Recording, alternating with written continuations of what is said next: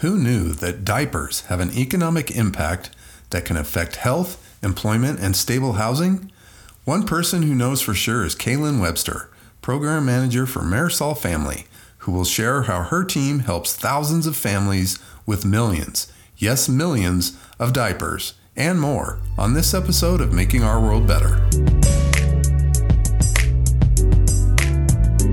Welcome to the Making Our World Better podcast where you will find motivation and encouragement through lively conversations with inspirational people who every day are making our world a better place. Now, here's your host, Jay Clark. Welcome to the podcast. I am Jay Clark, and I am excited to talk with Kalynn Webster, Program Director for Marisol Family, an outreach program of Catholic Charities in Denver that serves single parents and families with young children. Marisol Family is a small team with a big job Kalynn is proud to lead and collaborate with. Outside of work, she's currently pursuing her master's in clinical mental health counseling, awesome, and hopes to apply these new skills to her work in serving the community. In the little downtime she has left between work and school, hobbies include art, polymer clay modeling, sampling all the coffee she can, knowing all the cool caffeine spots in Denver, as well as connecting with family and friends. Kalynn is bilingual in English and Spanish and greatly values the enrichment this brings to her life and work, which is super important with the clients that she deals with. She believes in the power of encounter, love that, and that getting to know one another's diverse cultural and life backgrounds is the key to making this world a better place, which makes her a perfect guest for the Making Our World Better podcast. Kalynn, thanks so much for being here today. That's great. I didn't realize that phrase was actually the name of your podcast. So that's awesome. It. it is awesome. Perfect match. So let's start simple and just kind of introduce us to Marisol Family and your mission. Yeah, thanks. So Marisol Family is um, a pretty simple ministry that provides material assistance and family education. So what that looks like is providing diapers, wipes, clothing, um, baby items to families with young children. So we usually serve like up through age five, um, with most of the families coming for our services. We do have some programs that encompass the whole family, including the older kids, like Thanksgiving and Christmas. We run some special programming as well as back to school programming in the summer um, that really kind of incorporates everyone. Um, but the focus is on those families with younger children. Um, for us, that can look like um, single moms, single dads, uh, foster families with foster kids, grandparents that are raising their children, which is an mm-hmm. interesting population. So, grandparents that are raising their grandchildren because the parents are unable to for any reason, um, or who, you know, greatly help out with that effort. So, so it's a pretty um, diverse population that we serve. We are all over the state of Colorado. So we have 10 locations um, in six different counties. So, wow.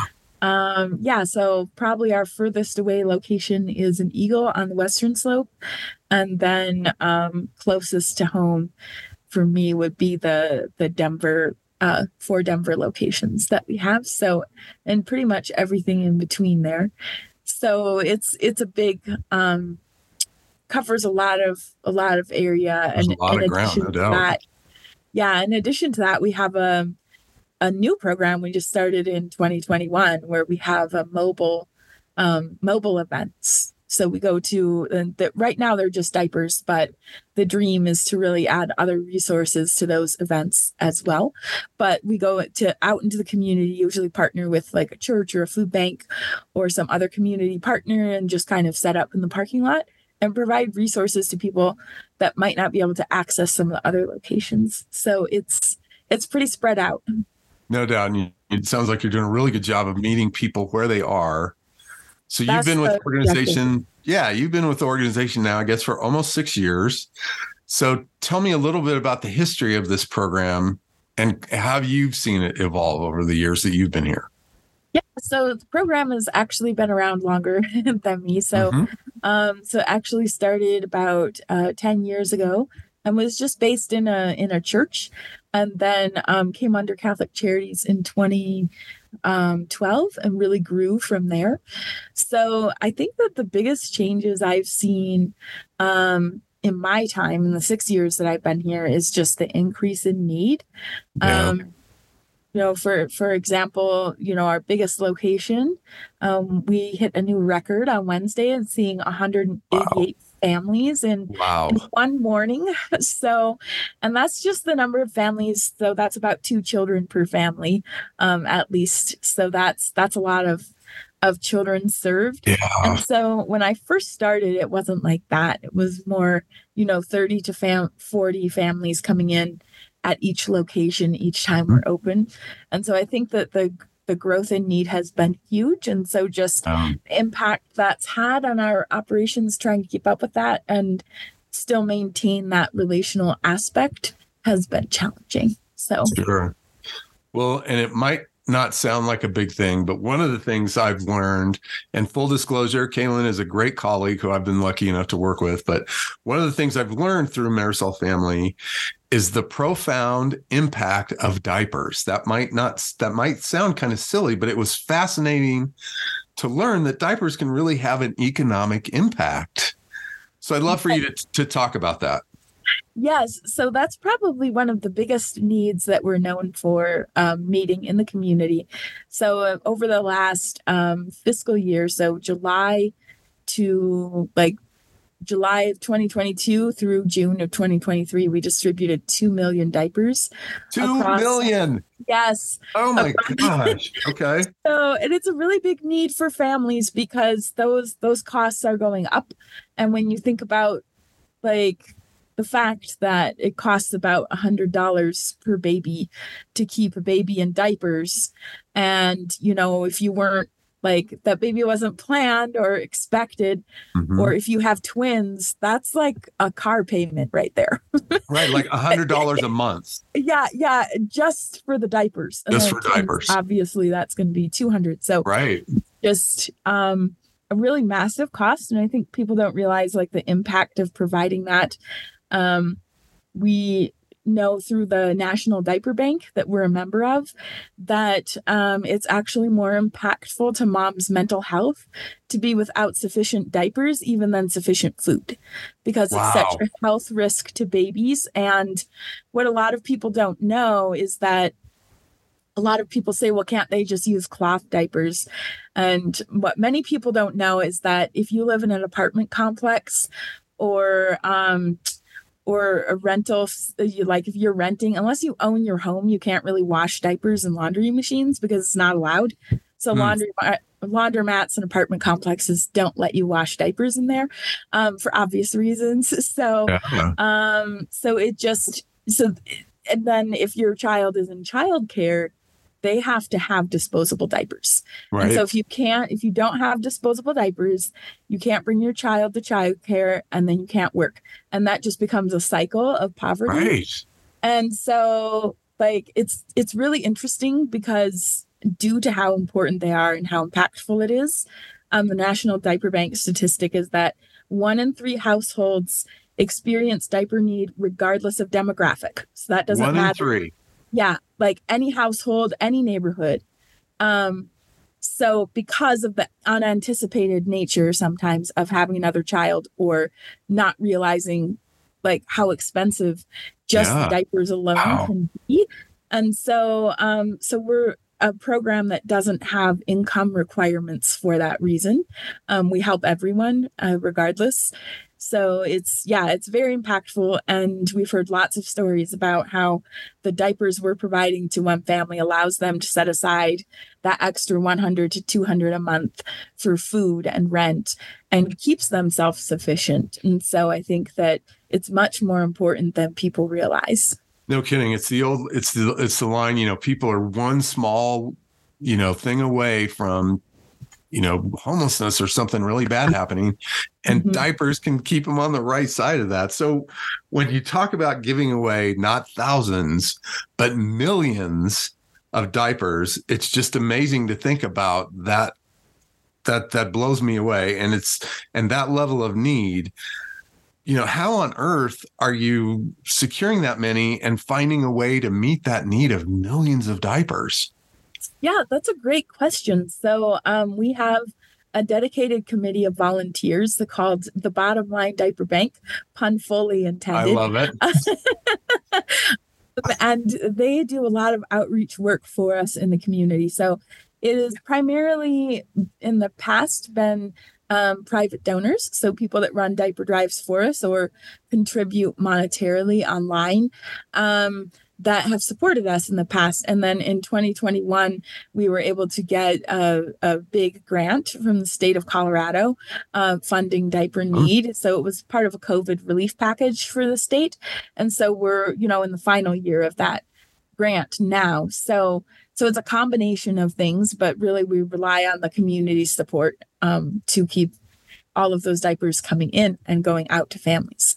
That is a lot, and it was it was eye opening. This was something I learned, um, you know, from the food bank that if how far they can stretch a dollar. So if I went and bought a box of Campbell soup and brought it to the food bank, the money I spent on that, they could take that and probably turn it into five times as much soup as if I went and bought it at the store.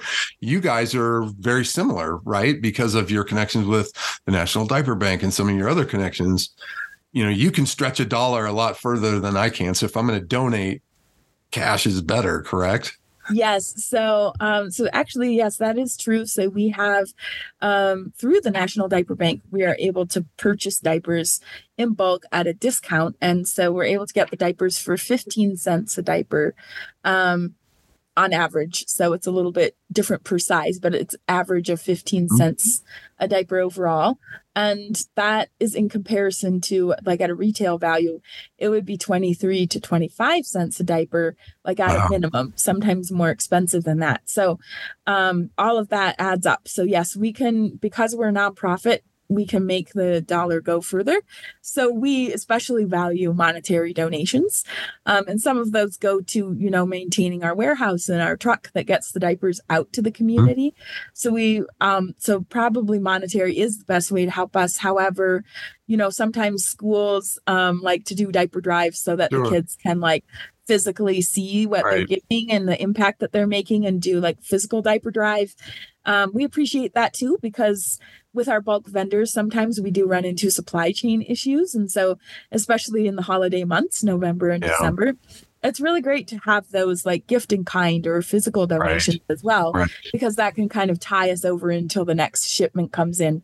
Because with a bulk order like that, you can't just be like, oh, I need six boxes now, like, or six pallets right. just to tie me over um, you have to like order the whole truck at one time and hope that it comes before you run yeah, out.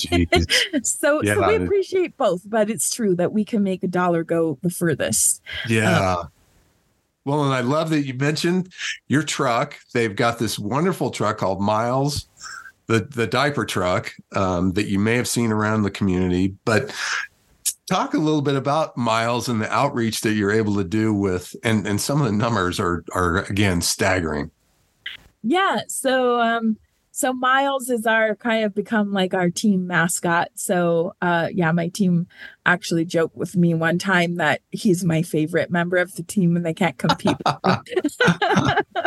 so but yeah the marketing team named him that as kind of like a play on words because he does travel a lot of miles. So yeah um and and to us it is you know it is a diaper truck but it represents more than that because yeah. we also do referrals to other community resources from the truck so mm. i like to say that miles is catholic charities on wheels so ah, i love it we have a referral rack that we like take out and hang up with information for all the different um, outreaches of catholic charities as well as external partners like food banks and stuff like that and then hopefully over time as the program grows, the dream is to partner with like, you know, Food Bank of the Rockies or or someone to have like food available or other resources there as well. Um, my initial vision was thinking I had to have uh, a whole fleet of Mileses to accomplish yeah, this, but I'm learning right. that it's actually better to to network and find community partners that really specialize in the different resources that they can provide and sort of bring them all together. So that's what we're working on. But yeah, for right now, it is primarily diaper program. So, and how many miles will the miles truck drive in a year? Oh gosh. Yeah, I um I don't know. I should know that. But um to kind of give you an idea, we have 20 mobile events per month. Per and month. per month. Yes. Holy mackerel! To kind of- more than two hundred and some a year. Yes, and and Wow. that's just the mobile events. That doesn't count the deliveries. So right. Oh my gosh. deliver to all the ministries of Catholic Charities.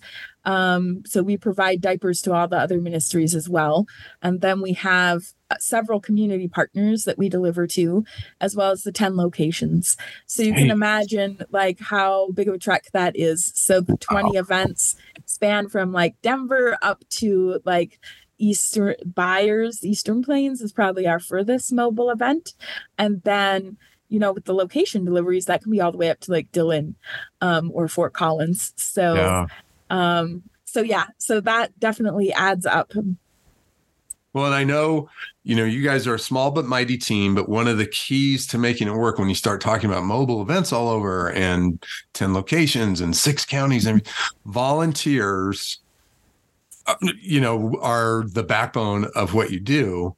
So talk a little bit about recruiting volunteers, how the challenges there and and some of the you know great stories of people who are so giving of their time uh, to help others through this this volunteering with you. Yeah, absolutely. So yeah, our program does not function without volunteers. They are No the heart of our ministry, the heart and the hands. So that we have when we're fully staffed on volunteers, we have around 180 to 200 volunteers. Whoa. Um, that number has been down since COVID. So we're only at about 95 right now. So the Hmm. need is great. And I think the biggest challenge is just, you know, recruiting and sustaining that number because, you know, just during the the the pandemic, like with you know, all the concern around Right. safety and all of that. Um, you know, many of our volunteers had to stay at home. And so we went from 180 to five overnight. Wow. And so we were only able to keep three of the locations open um, through, you know, the majority of 2020. And so volunteers are very important. We could not do even half of what we do without them. And we're very blessed to have volunteers that have been with the program longer than I have, you know, eight, awesome. 10 years even have been consistently coming every week or sometimes twice a week um, to help at the location near them so i think it's just like the challenges is just finding those like priceless individuals that have that heart and that commitment because we do prefer a regular commitment from people who want to volunteer with us because they are frontline in serving Right. families. They do build relationships with the people that they serve. And so we can make a, a much bigger difference when we're consistent and we are able to build relationships. And so, but there's volunteer opportunities for everyone at Marisol Family. There's um, every skill set is welcome. So we have our volunteers that serve on the front line. We call them our family service volunteers, and they interact with the families directly and you know do referrals, um, distribute materials like the diapers. But we also have people who are very important that work behind the scenes. Um, including the bottom line diaper bank committee that is all volunteer, but also like our data collection team that keeps our grant funding coming in. Like that is a volunteer team as well Yeah. um, because you know with just six or seven staff you couldn't keep up with that so so we have a team of six to ten individuals that help with that um, data entry. And then you know stocking diapers sorting clothes there's something for everyone to do. So um so if anyone's listening and they want to get involved they can go to our website uh, marisolfamily.org it's really simple. And we would definitely find a spot for you i'm sure Well, and I, one of the things I love that you're talking about is I know sometimes asking for help is difficult, um, but when you have that level of consistency with volunteers and staff and everything, you do create those relationships, and to the point where people do feel a lot more comfortable. Is, Yeah, is that a huge benefit of of your volunteers? Yes. So so the other piece that's important to our program is our family education piece, which I didn't speak about as much earlier. But when people come in, you know, material need, so we have like in psychology, we call it Maslow's hierarchy of needs. So you like you have your basic needs at the bottom. It's like period pyramid. And at the bottom you have like your basic needs like food, shelter, clothing, things like that. And at the top you have needs like emotional well-being and education and those like higher level needs. Mhm. And so a lot of times like what people are not, I think, as cognizant of is that those basic level have to be met before you can begin educating someone right. like what as what we call it the next best step for them and their families and volunteers like being there week after week distributing the material assistance is what builds that trust so that when you meet people in their most material need or basic need in a consistent way, mm-hmm. then they're much more open to what you might have to say about, oh, we have this parenting gla- class or this English class or something like that that we think would be really helpful to you and your family. Well, if you haven't been the one that's like consistently there, it's right. harder for people to see how right. that you understand them and that you know this is going to be something good for them. And so that's why the consistency is so important. Yeah. Well, this work certainly is not for the faint of heart. Uh, so what what drew you to it and what keeps you energized? Oh gosh. Yeah, that's just a long story. I guess I've like always been um interested in serving others. It was part of my family growing up. Um yeah, it's I guess it's just like always having that sense that like the more you have in life, the more you should share with others and, you know, being raised that way. And then growing up and finding my own like gifts and talents and ways to participate in that. And as to what keeps me going, like that's that's hard because like burnout and compassion fatigue right. are real are real things. For sure. And so it's really just having, I think, like knowing, you know, some uh, some of those self-care things that are important to you and so for me it's like you know prayer and spirituality and journaling um time with family and friends and like you know having a supportive team that we can all go through it together because i think that burnout happens a lot more in isolation so if you have a strong team and you're all working together you know the volunteers and the staff mm-hmm. and you're just sharing that you know both the ups and downs and then really honing in on the great things that happen. So we see a lot of sad um, and traumatic things in a yeah. day, but when that one thing comes along that we're able to really make a difference in someone's life, or where we connect a family with a resource and it really goes well and works out, um, we celebrate that. And I think it's like being really intentional to celebrate those things keeps us going when you know there's just that one family we can't help because there's no resources that they qualify for or like so many other obstacles you run into trying to help people. I love that as a student of leadership to hear that's such so important. Celebrate your wins, you know, mm-hmm. when connect with your team and and you can weather the ups and downs. Um, great great leadership lessons I hope everybody is getting from this. So what is a big audacious goal or goals that you have for Marisol family? oh my gosh. Like, yeah, I've always like dreaming. My dreams and visions are always bigger than what is practical, probably. But, um, but yeah, what I would love to see is just like, um, like we were talking about before, is building on the Miles program, um, and really making that like those events to be almost like one stop shop slash festivals for families where there's multiple trucks and community resources there. I think that it would be really great to, you know, be able to add case managers and counselors to my team, which obviously that's very expensive. But if you were to ask me, like, my pie in the sky, if money's no object, like dream, it would be great to do that because we serve thousands of families a year and to be able to have people to be able to help more. Like our volunteers can provide, um, you know, the resource referrals, but to have people for kind of those more complex cases where people need more support, like to get into programs that they need, it would be really wonderful to have that, um, not just our locations, but even traveling with the truck. Um, a colleague of mine who worked at another Catholic charities in another state so that they would do that and like have like counseling on site. So they would, you know, just rent space for the day at a church or a library or wherever, and they could um, meet people right where they were in their community without having to invest in a big building or anything. And the counselor would travel with their material assistance truck. And so those are the two things I would like to do. One of those is probably more feasible than the other, but dream big. I love yeah. it. So, what is it that gives you hope for the future? I think just seeing, like, again, that power of encounter. So seeing what happens when, um, when people from completely different backgrounds meet each other.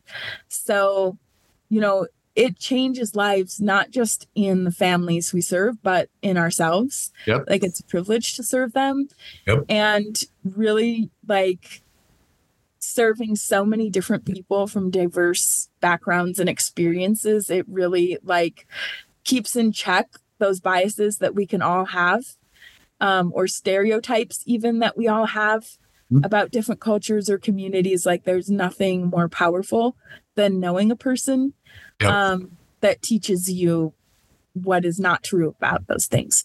So I think that that's the most hopeful thing is watching that, like, you know, with myself and with my team just every day being changed by those encounters with people.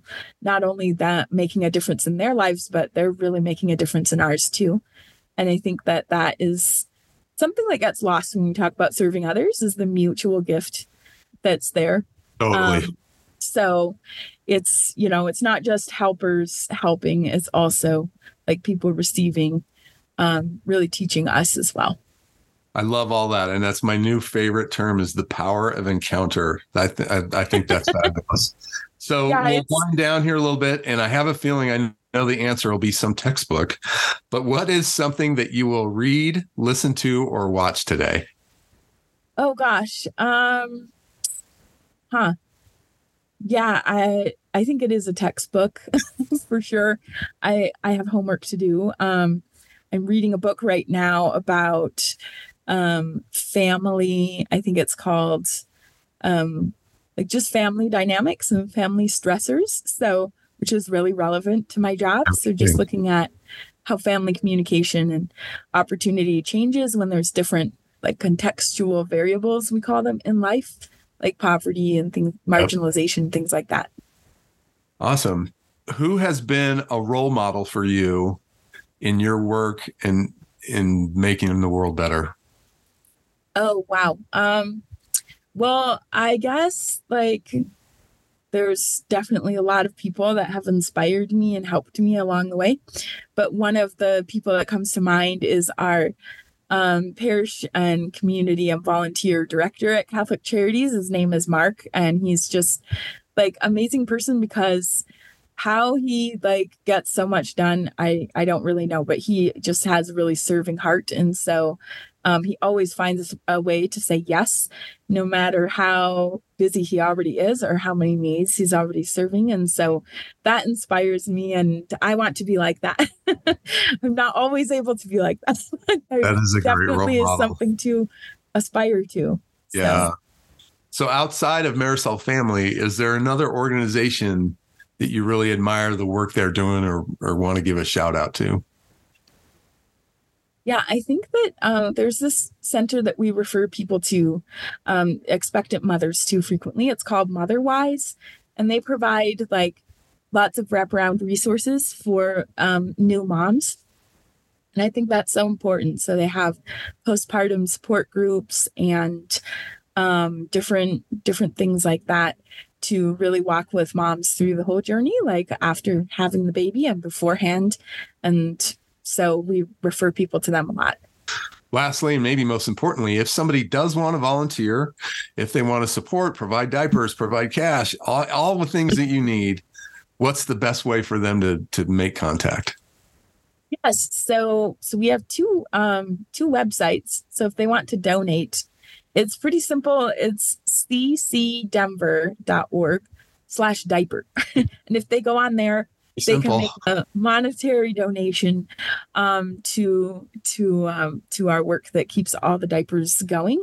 And then if they'd like to volunteer, it's marisolfamily.org. And there's a little volunteer form that they can fill out. So they can just put in their contact information and um, just, you know, quick uh, one or two sentences about what they would be most interested in doing with us. And we will reach out to them. Awesome. Fantastic. Well, Kalynn, keep up the great work. This has been a powerful encounter for me. Um, and I'll, I'll be rooting for you. Thank you so much. Thanks for listening, and thanks to Kalynn for her drive to make the world better through Marisol Family. This podcast has been brought to you by JC Charity Services. Running a nonprofit is hard, and I'd love to help you thrive. You can find me at makingourworldbetter.com. To learn how you can support or volunteer for Marisol Family, visit marisolfamily.org or ccdenver.org backslash diaper. If you enjoyed this podcast, I'd be grateful if you'd share it with a friend. Until next time, I hope you're inspired to find a way to make our world better.